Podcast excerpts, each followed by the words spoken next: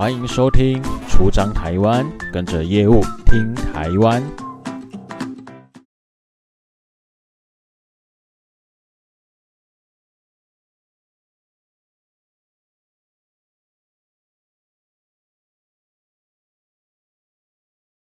大家好，我是 Ken，欢迎回到《出张台湾》。我们在前面两集呢，啊，介绍了台湾电视剧的发展。啊，那有兴趣的朋友呢，可以找出来听听哦。从广播剧改编的短剧到这个晶晶啊，这是中视的一个八点档哦。那为了让更多的观众呢，可以一次看得过瘾啊，把集数拉长，更卡在这个晚间八点的黄金时段播映哦。那奠定了连续剧的基础啊，更成了八点档的始祖。而因为第四台的合法化呢，电视台竞争激烈哦啊，该播放什么样的节目呢？都是各个电视公司想破头的问题啊。所以开始出现了港剧、日剧、韩剧，甚至是大陆剧呢，就开始进来台湾的这个影剧市场。民国八十二年呢，俗称广电法的这个广播电视法呢，取消了对方言的限制之后呢，以台语为主。的这个对白的乡土剧哦，也开始纷纷的开拍。那也因为有这个浓厚的乡土味哦，那阵子呢是这个无线台的一个主流。我们在上一集最后呢讲到这偶像剧哦，是在二零零一年到二零零五年呢。是这个偶像剧的这个初始高峰哦。那《流星花园》创下了六点四三的这个最高平均收视率之后呢，两千零五年啊，这个王子变青蛙好，又以六点九九 percent 的这个最高平均收视率呢，刷新了偶像剧的收视记录。那再到两千零八年，这个命中注定我爱你呢，再以十点九亿的最高平均收视率。创下了偶像剧有最高收视的记录哦，那这个至今这记录有没有再被打破呢？啊，老实说我也不太晓得哦，因为很久没有看这偶像剧哦。那偶像剧的最后一个高峰期呢，大约是落在两千零八年到两千一十年之间。这三年之间呢，连续有什么命中注定我爱你啦、败犬女王啦、下一站幸福，还有这个小资女孩向前冲，那还有这个可是瑞凡，我们回不去了啊，这个犀利人妻哦，等等呢，这个平均收视率呢都有破七哦，那这个口碑啊啊也是评价还不错。那这几部偶像剧的剧情内容呢，很明显的看得出来呢，就是企图来进攻这都会上班族的女性市场的这个决心。那摆脱过去啊，就是女生就是娇弱啊，需要被呵护的弱者。但是角色设定呢，虽然是较具有这个现实感哦，那整个叙述的结构呢，仍然逃很难脱离这种所谓的童话爱情的框架。那让这个偶像剧呢，一直被定位在说是充满了粉红泡泡啊，然后很多人就觉得这个剧情呢还是了无新意哦。那二零一零年呢，以军教为题材的这个《新兵日记》呢，以十一点四四呃十一点七四的平均这个最高收视率呢，啊刷下了当年的本土剧的一个收视宝座，诶。刚刚讲说命中注定我爱你是以十点九亿哦，那这个新兵日记啊啊突破了哈。那这一部老实说那时候我刚好像快研究所的样子，还是研究所忘记了。那有稍微看了一下，老实说啦，戏剧的内容呢跟我实际当兵的还是有差哦哦，毕竟。那个《新兵日记》开拍之前呢，啊，曾经出发生了一些一个呃军中的这种让我们洪仲丘命案，然后那所以可能借由这样的一个军教片呢，好来刷新国人对于国军的一种负面观感哦，啊，那当然就是总归言之啊，这部戏呢，啊，热烈的被讨论哦。那二零一一年呢，这个我可能不会爱你。哦，那被视为偶像剧的最后的一个收视高峰，而随着越来越多韩剧跟陆剧的引进，新鲜的题材、高质感的制作，那找来当红的演员参与演出。台湾的戏剧其实从二零一零年初起到中期呢，就因为主题模式啊、剧情的安排、这个剧本人物的类型，开始不被台湾的观众所满足哦。也因为中国大陆日渐崛起的电视剧势力影响呢，啊，台湾很多这些影视工作者啦、演员啊，就开始往对岸去淘金哦。那台湾的本土市场呢，开始逐渐萎的萎缩。也就在这个时候呢，台湾的电视剧，不管是八点档啊，或者是偶像剧呢，开始逐渐的衰退哦。我印象中那时候我就很少看台湾的电视剧哦，就是感觉没什么创新的，老梗新包装哦，还是老灵魂的这种感觉。但是呢，不得不佩服台湾从事编剧的人员，总是能在逆境中找到出口。诶，既然长篇的连续剧呢，常常到后面会整个翻车走中，那就参考《新兵日记》好来拍个类型剧哦，或者是讲职业剧。二零一零年呢，中视推出了仿造美剧《CSI 犯罪现场》啊，推出了《剑士英雄》，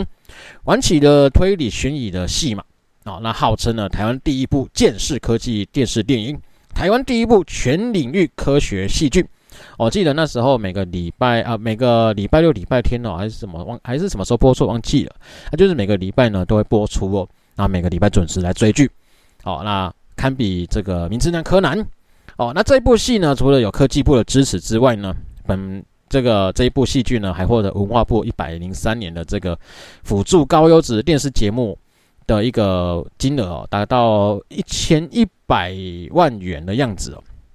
那接着呢，客家电视台推出了极为少见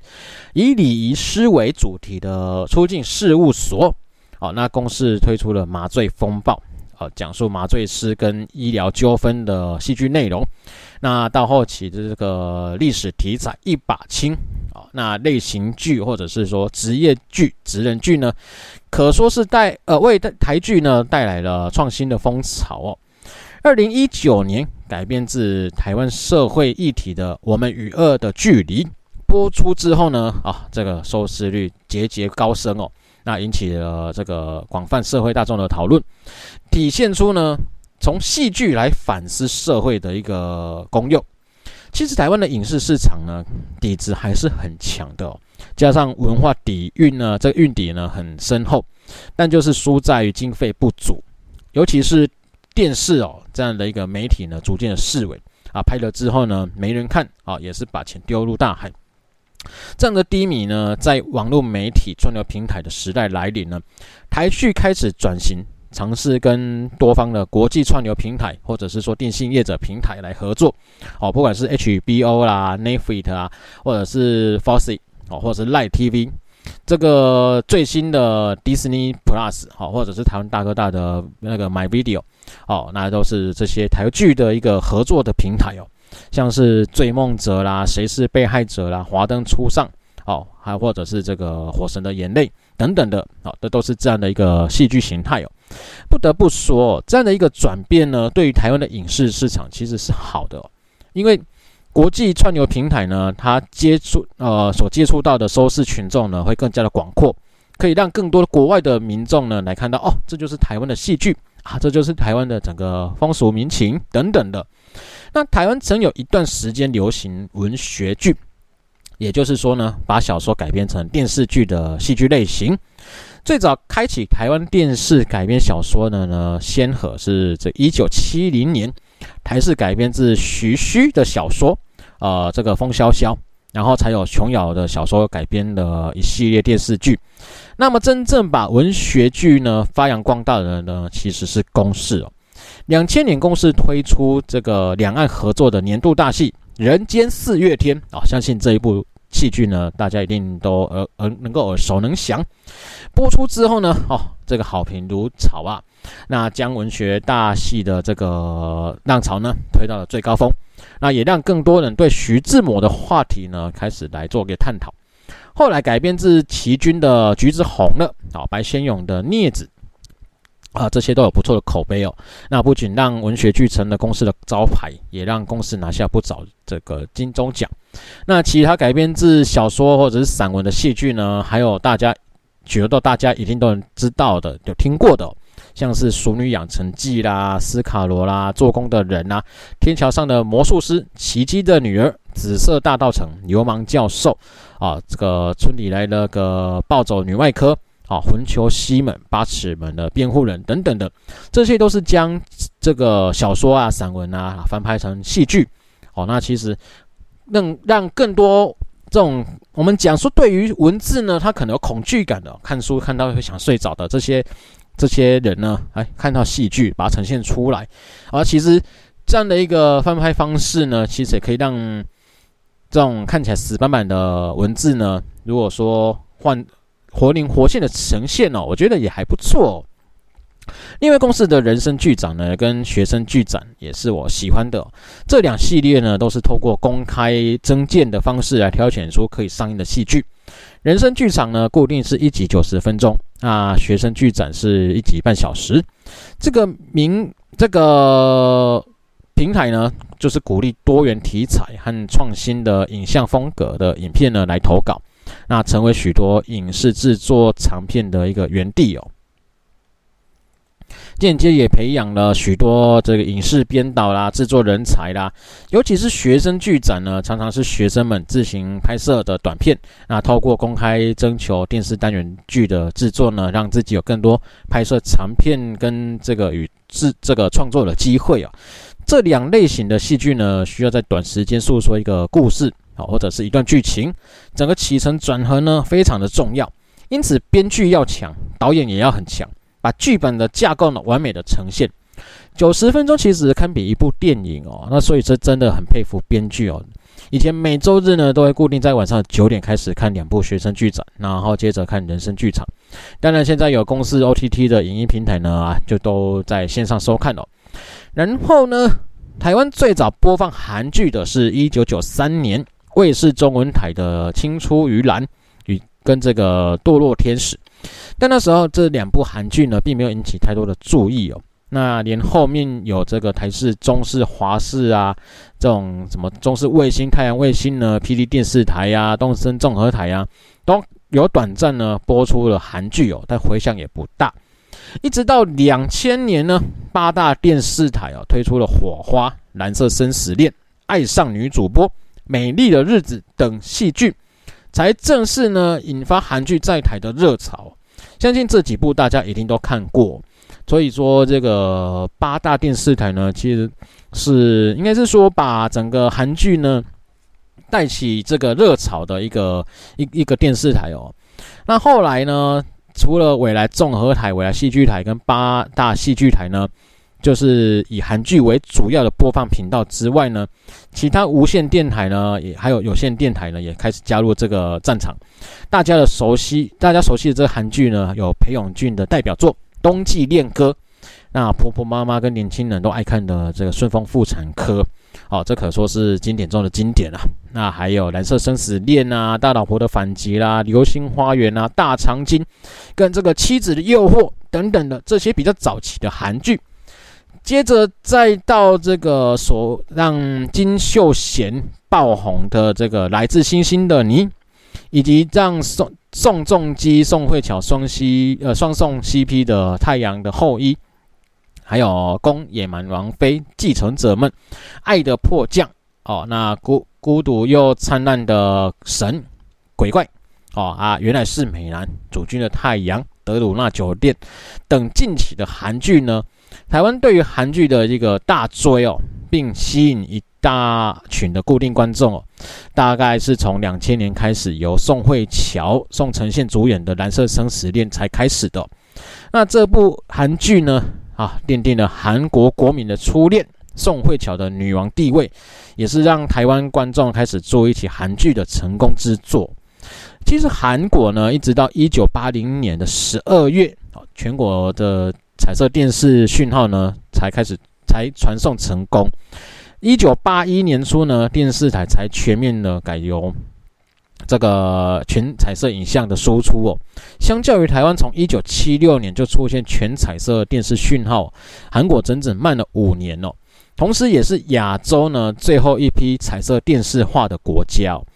但韩剧呢，不仅在题材上呢，很早就开始多元发展。那也不惜重砸重金来制作跟行销，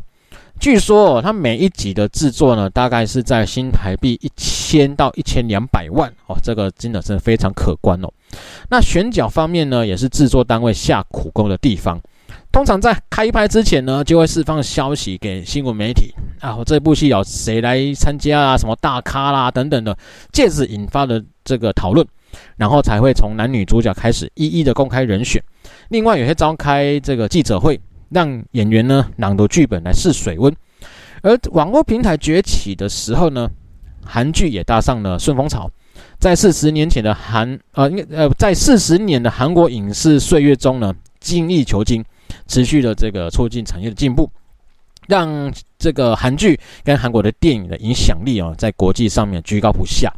这个发展呢越来越广泛。种种的历程呢，其实都值得我们去去审思跟借借鉴的。陆剧呢，近年近年来呢，在台湾有多受欢迎呢？继这个《后宫甄嬛传》之后呢，《如懿传》啊，《延禧攻略》啊等等的，在台湾陆续的引发这个话题哦。那时至今日哦，Netflix 的这个影视影剧排行呢，这前十名，陆剧就占了近半的名次。那不仅呢。只限于说以前的大庭妇啦、大唐女法医啊等等传统古装剧哦，这种像这个三十而已啦、哪吒重生啊这些时装剧跟动画，甚至是说所谓的穿越剧，哎，开始进入台湾观众的这个视野。那两岸关系的虽然降到冰点哦，可是大陆的文化啦、语汇啦传入台湾的情况呢，不仅没有减少，反而更深更广哦。那影视、综艺等流行文化呢，更在其中占据了这个举这个所谓的举足轻重的角色哦。不少政治人物跟学者其实就开始担心哦，认为说台湾正陷入所谓的文化统战，然后不自觉的一个处境哦。那纷纷提出呼吁说，呃，政策呢意图来一个防堵哦。可是文化统战也好，趋势热潮的使然也罢，尽管说爱一起被禁了。台湾的这些，大陆的这些书啦，或者是说动画啦，屡遭这个审核下架，但其实都能没办法抵挡所谓的陆流的来袭哦。另外，现在不管是电视剧也好，偶像剧，甚至是现在很流行的实境节目也好，不晓得大家都有没有发现呢？所谓的冠名赞助。就是把自己的商品名啊，或者是品牌名称哦，或者是一个 logo 哦，加在节目面前啊，什么塑身衣、美丽人生啊，什么益生菌、夜市人生之类的。最早出现冠名赞助的呢，是一九六五年，台湾田边制药独家赞助台视委外制作的电视歌唱竞赛节目《田边俱乐部周末剧场》。呃，这是什么节目呢？它是五等奖的前身节目哦。台湾田边制药的第一任社长啊，这个木下勇啊，看到了冲绳某个电视节目呢，那内容是这样的哦，就是由这个非职业的表演者，也就是我们说的素人啊，来报名参加各项的才艺表演。其实这节目呢，在冲绳颇受欢迎哦。于是木下勇呢，就把节目的形态引进台湾，那由公司的行销企划负责执行节目策划。那再由田边制药的广告代理商国华广告广告来拍摄。那当时的田边制药还跟台视借了摄影棚来来做录影。一开始台视呢还认为说啊，你这个药厂根本就不懂得做节目啊，然后你这广告商哦也没有制作节目的经验。那你要找一堆素人来参加，甚至是说观众来录影、场控啊、执行啊、收音啊、导播啊等等的，啊你们真的行吗？那假如拍好了，收视率能有多好呢？后来，后来当时的台视总经理周天祥呢，他观摩国外的电视节目之后，认为说，呃，发现说观众呢报名参加节目其实是非常多，毕竟一般一般人很少有接触到所谓的节目录影的机会哦，那就效果也还不错，所以回国之后呢，就支持田边俱乐部周末剧场的开播，那就此打开五等奖的系列节目。那整个系列呢，有甜面俱乐部周末剧场、甜面俱乐部歌唱擂台、才艺五等奖、新五等奖、五等奖等五个系列。但我们这些七八年级生呢，比较有印象的还是后最后的这个五等奖这个节目，由廖伟凡和何嘉欣来主持。但其实廖伟凡在这这这这个之之前呢，还有配过阮玲啊、邱碧志啦、赵英华等三位女主持人哦。也因为田边制药的赞助播出呢，成为台湾当时第一个冠名赞助的节目。但后续这样的冠名赞助呢，就消失了好长一阵子。而为什么会叫五灯奖呢？主要是台湾田面制药的 logo 啊，是五个灯的图样哦。二零一四年四月二号呢，NCC 更进一步扩大放开开放台湾冠名赞助这个广播电视节目或者是戏剧的范围。原本的冠名节目呢的名称只有赞助商的名称可以加上去而已。那放宽之后呢，你可以把你的品牌啦、产品的名称啊，甚至是说商标 logo 哦，或者是相关的图案都可以加上去哦。所以演变到后来，不管是八点档啦，还是偶像剧啊，时不时就会出现制度性行销。那常常这个剧情走着走着，就会说：“哎，这把阿弟卡塔乌不会你要注意哦。”然后就拿出了一一盒保健食品，然后就开始说：“啊，这是什么什么什么啊？可以对骨头啦，什么软骨啊，可以增加啊，什么什么的。”但是 NCC 对置入性呢，有三不一揭露的原则：置入呢，必须是不影响节目的独立制作。好，那不鼓励民众购买啊，不得过度呈现商品和铺路业者的名称，时间不得超过节目总长的五 percent。但是这样的原则呢，其实大多还是要透过民众检举才会成立哦。常常节目红呢，就会出现很多检举，只要民众申诉呢，NCC 就会调阅节目来来审阅，那最后由委员来量裁哦。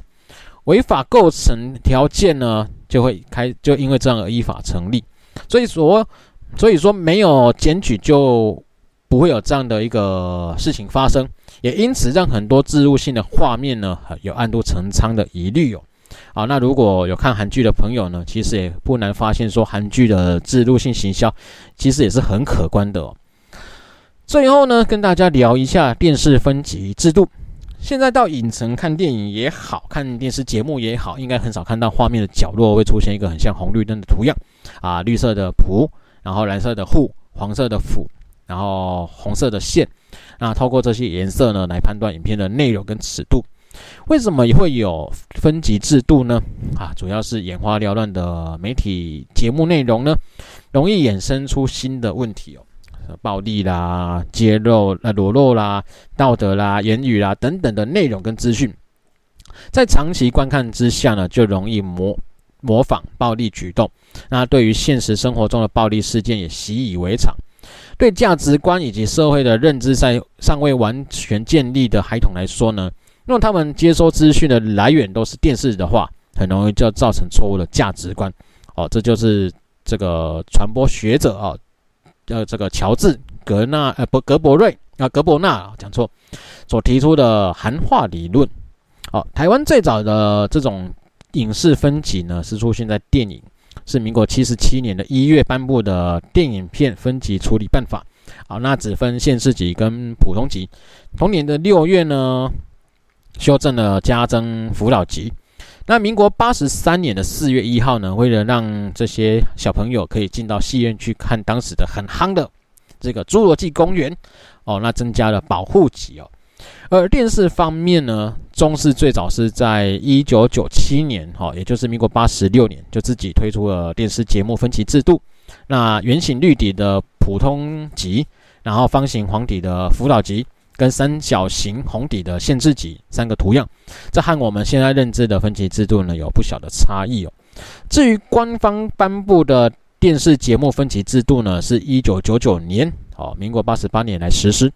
那分成绿色的普通级、蓝色的保护级、黄色的辅导级跟红色的限制级，然后强制在节目的这个角落，那忘记是左上角还是这个右这右下角，右上角还是右下角，那打上。这个级别哦，那这是自一九六二年呢，第一家这个正式电视台呢成立以来哦，时隔三十年的重要突破，那也象征影视的分级制度合一哦。一直到二零一六年呢，NCC 通过了电视节目分级处理办法呃修正法案，法案比照电影的分级制度，将辅导级再细分区为辅十五。哦，跟辅十二，也就是十二岁跟十五岁哦。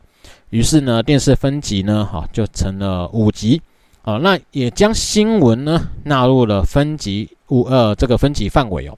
那五个级别呢，分别是零加哦，零 plus 哦，就是所谓的不分年龄限制的观众都可以收看普通级。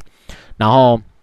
六 Plus 哦，蓝色的底的是未满六岁不得观赏，对于六岁以下的儿童为限制级。然后年满六岁未满十二岁的这个孩童呢，需要成年人的一起收看。然后十二岁以上可以自行观看哦。那辅十二那个十二 Plus 呢，这辅导级辅十二呢是未满十二岁的孩童呢不得观赏。然后未满十二岁的这个十呃未满十二岁的小朋友是限制级哦。然后辅十五哦，橘色的十五 Plus 是未满十五岁不得观赏。对于未满十五岁为限制级，然后辅十五呢是免费电影啊、有线电视啊，或者是说那个 IPTV 哦的最高的分级制哦，那也适用于晚上十点到隔天六点的一个节目播出播出的节目哦，然后再就是十八加哦，就是所谓的限制级哦，只限于成人频道。那回顾呃时间往回拉到现在呢，大众。观看电视的习惯哦，逐渐的转移到更多元、更开放的网络平台上面。那一些美国起家的串流平台呢，影片业者，像是 Netflix 啦、Disney Plus 啊等等的，都依然用沿用美国的电视分级办法。那将网络的平台、网络平台的影片呢，分为七个等级哦。而台湾在二零二零年呢，由 NCC 释出轰动市场的网际网络呃网际网络听视听服务管理办法草案哦。那截至目前为止呢，都还是在草案阶段哦。不过，无论是美国或者是台湾的措施呢，都显示，即使在媒介转变之下，啊，阅听人或者是消费者对于内容分级的需求呢，还是有需要的。那既保护未成年人，然后又顾及到成年成年人的这个视听听众的收视权益。OK，以上就是有关于台湾电视剧的发展啊，足足分了三集讲完哦。当然还可以，还可能漏的更多啊！哈，但是发展一甲子的电视剧呢，跟广播史啊、电视史啊，包含所谓的黑白电视转成彩色电视啊，那类比电视转到数位电视的发展，都是息息相关的哦。能讲为哪边讲好机呢？马赛的贝贝利啊，如果要讲到完呢，其实还可以更完整、更深入。但是我们就是简单的跟大家分享一下概略啊，希望大家会喜欢。我是 Ken，我们下集空中再见，拜拜。